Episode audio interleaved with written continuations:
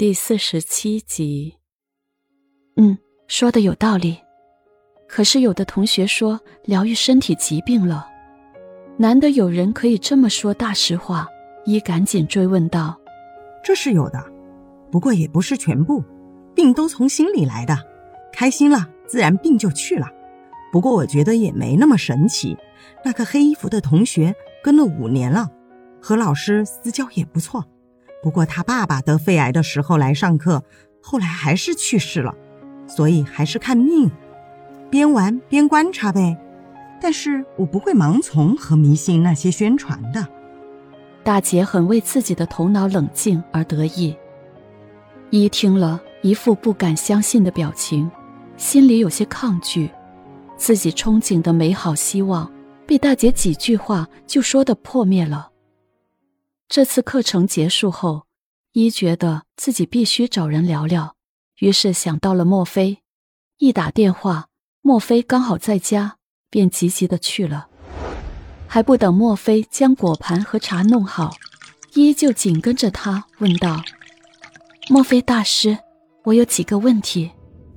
怎么了？听说你去上了乐响的课。是啊，可是有人说跟了几年都活不出来，是什么情况？的确活不出来，因为他说的不都是真理，当然也有真理，否则大家也不会被吸引。啊。”那为什么那么多人都那么狂热？这里面的原因多了。我三年前也上过他的课程，他的频率很高，而且很大程度都是高我在教导。无我的人会很快成长起来，但是那些有很强自我的人，就会如你看到的，执着而执迷，一直沉溺在里面。我认识的一个学了三年的同学，婚也离了，钱也没了，现在。信用卡都还不上了。莫非一边喝茶一边说，表情有些不屑，一眼睛瞪得大大的，下巴要掉下来的样子。怎么了？我说错什么了？莫非见他那么吃惊？没，是我在课上认识了一个大姐，在课上说了和你差不多的话。她说自己是为了理财项目，而且没什么娱乐。去玩也多认识几个人才去上课的，一诚实而苦恼的说道：“是啊，所以别太执迷就对了。一呀，现在的灵性课程很多都是止痛药，你吃了确实会缓解，但是不会根治，所以需要你一直跟随，否则就又开始疼了。有个很致命的点，那就是你的自我会在课程里变得强大。”会觉得自己很了不起，其他人的话都听不进去，所以究其根本，真正让人迷失的是自我的欲念。老师的责任是没有去校正罢了。莫非淡淡的笑道：“可是有的人的确显化了钱和健康啊。”依依仍然不放弃的问：“是啊，因为月翔老师也会使用一些能量，不过这些能量。”好像是一个能量的外衣，你去了课堂就会给你披上，你离开了就会慢慢消失。能离开而不消失这外衣的人有，但是是极为少数的，是内在的自我剥落的很好的人。这些人的自我很少，所以听课的过程他们会链接自己的高我，从而成为他们自己。但是绝大部分在自我里的人，在欲念里的人，只有用自我在听课。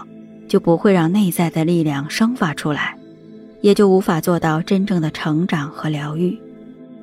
怪不得那么多人疯狂的跟课，我总感觉课程哪里不对，可是说不出来。你这么一说，我明白了，一有些恍然大悟。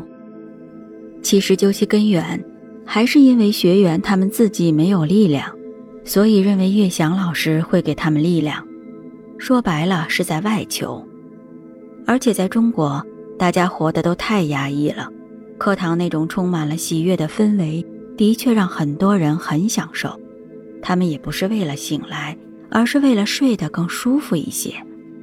竟然是这样，一呆呆的坐在那里，葡萄一样的大眼睛瞪得圆圆的。看看你，一看就是个新人的表情。这种事情在印度更多，那里到处都是神棍。不过这并没什么，也不是重点。为什么这么说？因为每个灵魂的旅程，当你和你的高我链接的时候，就明白都是注定的。所以月翔老师也注定要接引一部分人，比如我，也曾因他的课程而受益。只是我没什么自我，所以会取其精华；我没什么执着，所以很快就可以毕业。我的确从他的高频能量里曾经受益。我明白了，如果我们不去面对自己的自我，在什么课堂学多少知识，感受多少能量，都是外求。是的，我们终将面对的是自我，这是我们灵魂来地球最大的关卡。那些外求的课程其实并不是荼毒，是给你打开一扇大门，让你有机会看见神性的光芒。真正荼毒你的，依然是每个人内心的自我。当然，外求的课程是灵性课程发展的一个趋势，很快就会有人带领大家向内行走，从而真正的解脱。莫非老师，很多人的确上课很开心啊，这怎么解释呢？呃，课程本身也会有一些能量在运作，只是那些能量对学员的内在成长不会有什么帮助。我说过，是穿上了那件能量的外衣，可是基本都是时效很短的。但是穿上的时候，就会进入到阿尔法波，自动调频，偶尔也自然会有显化，可是离开就又被打回原形了。另外，很多人啊，在上课前。都没住过那么好的酒店，没那么舍得给自己花过钱，去过那么多美丽的风景的地区和国家，享受的感觉都是美好的。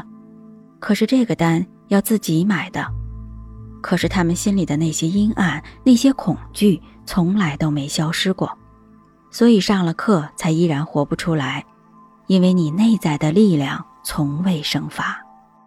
莫非一针见血地说？